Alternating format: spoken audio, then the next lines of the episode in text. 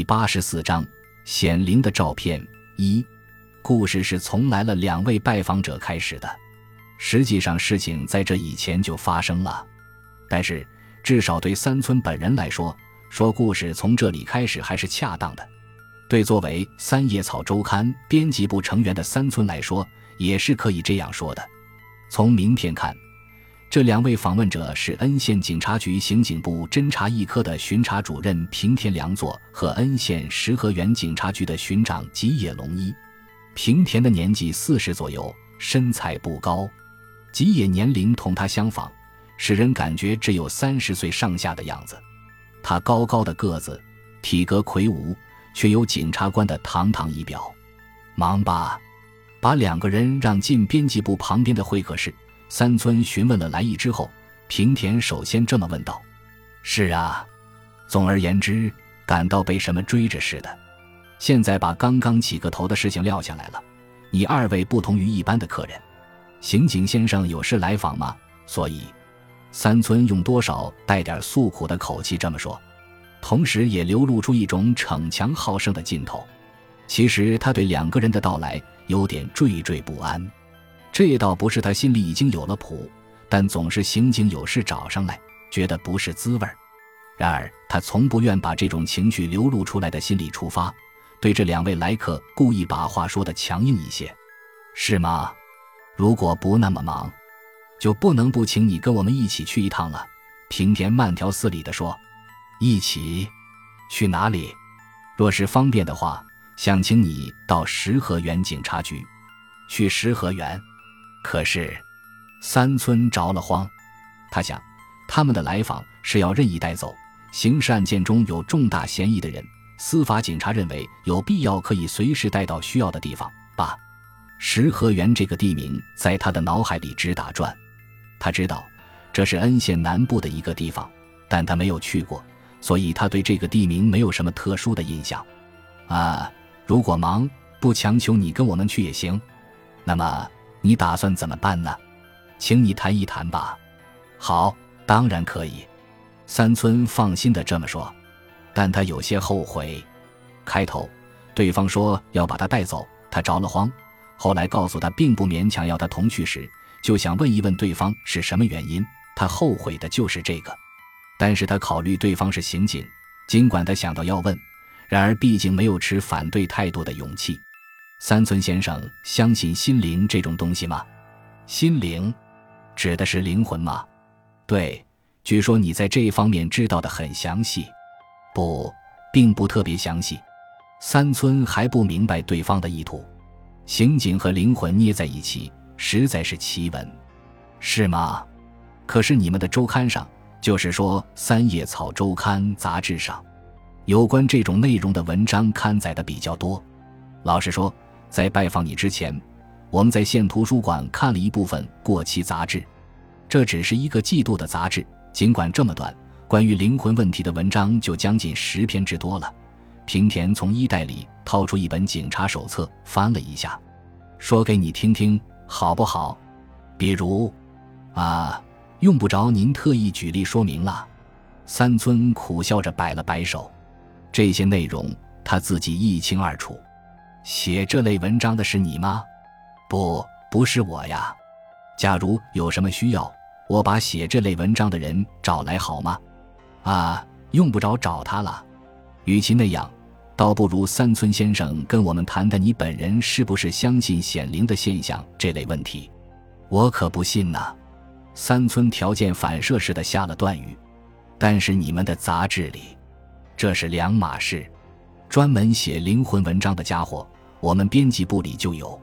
但我认为，即使这样的人，他也绝不会相信灵魂不灭的。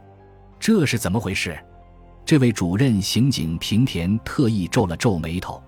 年轻的刑警在一边毫无表情地注视着三村。干脆说吧，这是我们杂志的营业方针。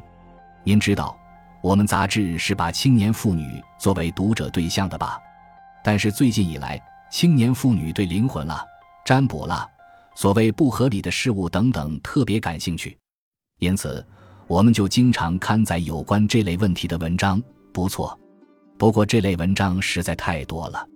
刚刚看到发生在北海道的故事，接着又看到发生在九州的实例，显而易见，这大概不会全是出于虚构吧？嗯，怎么说才好呢？社会上有特殊体验的人还是比较多的呢。这不仅限于某种显灵的现象，还有在科学砂锅内暂时不能说明的体验。这些人到我们编辑部来告诉我们，他们认为在妇女杂志之中，《三叶草周刊》对这类问题被公认是特别热心的。那么，吉野在旁边第一次插话说：“您的意思是说您不相信了？”“是的，我根本不信。”三村斩钉截铁地说。二。这时，平田和吉野互望了一下，使人感到他们是在彼此示意。刹那间，一种不可名状的不安袭上三村心头。他想到自己是不是出了什么极其荒唐的差错，尽管没有什么特殊的根据，可是却有这样的感觉。吉野不声不响地掏出警察手册，拿出夹在里边的一张照片。啊！当三村看到这张照片时，他不禁失声叫了起来，因为他对这张照片记得很清楚。认识这位妇女吗？嗯，这是在附近双叶酒厅里干活的那个女人，在店里她叫游子。至于真实姓名，我不知道。年龄三十五岁，已经结婚，因为丈夫抛下她逃走了，所以她到双叶去干活。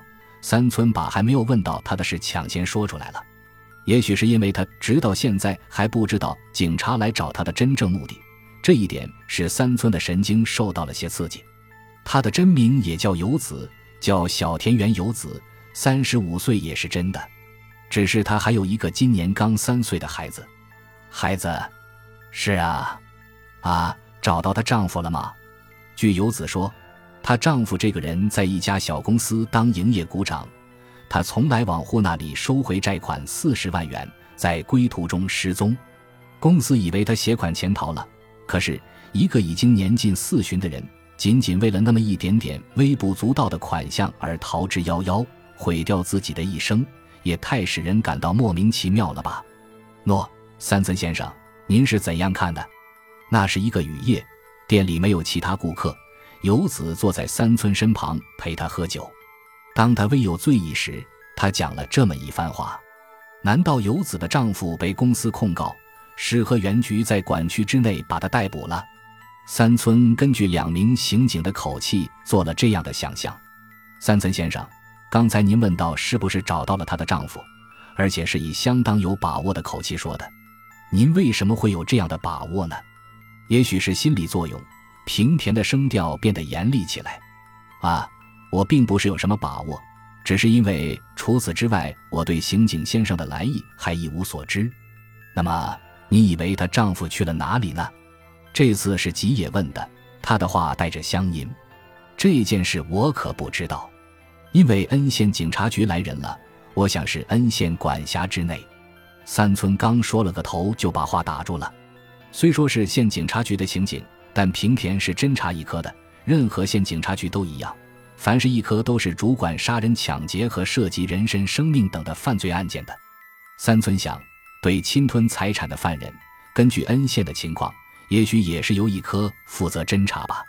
问题是拍这张照片的地方。平田目不转睛地瞧着三村这么说。照片上的游子微笑着站在白桦树旁，一只手扶在树干上。难道是？三村呼吸急促起来。